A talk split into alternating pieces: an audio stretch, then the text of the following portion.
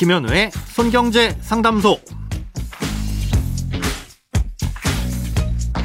새는 돈 맞고 숨은 돈 찾아드립니다. 손경제 상담소 김현우입니다.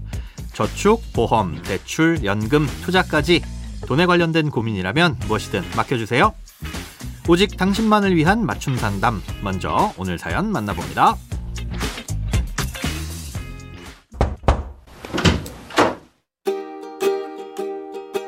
안녕하세요. 신축 아파트에 6개월 전 전세로 들어왔고 입주할 때 전세 보증보험에 가입하려고 했는데 시세가 없다고 안 받아주더라고요.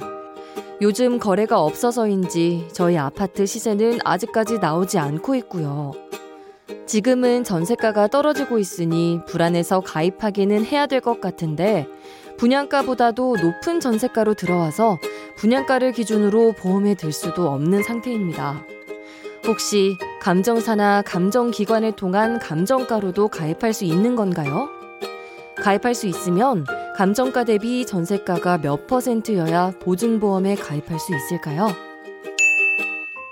네, 전세 보증 보험은 이 전세 계약 기간이 만료됐을 때 혹시라도 집주인이 보증금을 돌려주지 못하게 될 경우 보증보험 기관을 통해서 보증금을 돌려받을 수 있는 보험입니다. 어, 이 보험을 취급하는 기관은 허그라고 부르는 주택도시보증공사와 서울보증보험 이렇게 두 곳인데요. 두 곳 모두 공통적으로 전체 계약 기간이 2년이라고 가정했을 때 남은 계약 기간이 1년 이상인 경우에만 가입이 가능합니다. 사연자님의 경우엔 6개월 전쯤 전세로 들어가셨다고 하셨으니까 남은 기간은 1년 6개월 정도일 테고요. 가입을 하시려면 앞으로 6개월 정도의 기간이 남았다고 볼 수 있습니다. 예, 문제는 이 보험을 가입하기 위해선 최소한 이 집값보다 전세 보증금이 더 높으면 안 되는데요. 예, 주택도시보증공사의 보험은 보증금과 다른 근저당을 합쳐서 집값의 100%까지 그리고 서울보증보험은 집값의 90%까지만 가입을 할 수가 있습니다. 예, 그런데 이때 말하는 집값은 사연 주신 것처럼 시세를 최우선으로 하고요. 시세가 없으면 공시가의 130% 정도를 집값으로 보기도 합니다.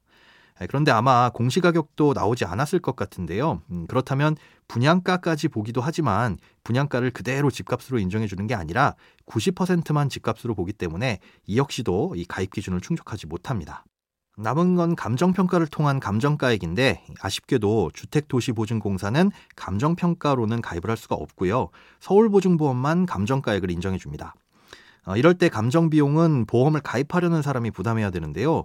통상 감정 평가액은 시세보다는 보수적으로 평가되는 게 일반적이라서 비용 부담을 하면서까지 감정 평가를 받았는데 이 가격이 낮게 나오면 이 또한 낭패일 겁니다. 결국 지금으로선 내년에 살고 계신 아파트의 공시가격이 나오거나 혹은 거래가 이루어져서 시세가 형성되길 기다리는 수밖에 없다고 볼 수 있습니다. 어, 이번 계약 기간 동안 가입을 하기 위해선 앞으로 6개월 정도가 남았는데요. 공시 가격이 확정되는 시기가 4월 말이니까 시간이 조금 빠듯하긴 하지만 일단 기대를 해볼 수는 있습니다. 예, 공시 가격은 보통 3월 말 즈음에 가격 안을 공개하고 4월에 확정 짓게 되는데요.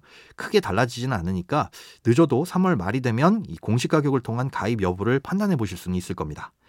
만약 공시가가 낮게 나와서 가입이 불가능하고 그때까지도 시세가 형성되지 않았다면 남은 방법은 전세 계약을 연장하실 생각이실 경우에 다음 전세 계약 기간에 가입을 하는 방법이 남아 있습니다. 이렇게 하게 되면 최소한 보험을 가입하기까지 1년의 시간은 다시 벌 수 있는 거죠. 다른 곳으로 이사를 가실 생각이 아니시라면 혹은 다음 세입자가 구해지지 않아서 어쩔 수 없이 계약이 연장되면 이때 또다시 보증보험을 가입할 수 있는 기회가 있는 겁니다.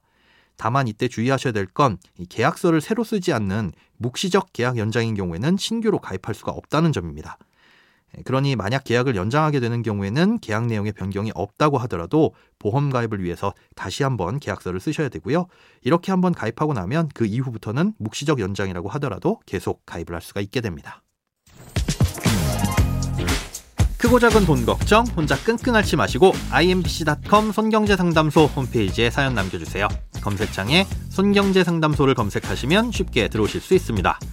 여러분의 통장이 활짝 오는 그날까지 1대1 맞춤 상담은 계속됩니다. 돈 모으는 습관 손경제 상담소 내일도 새는 돈 맞고 숨은 돈 찾아드릴게요.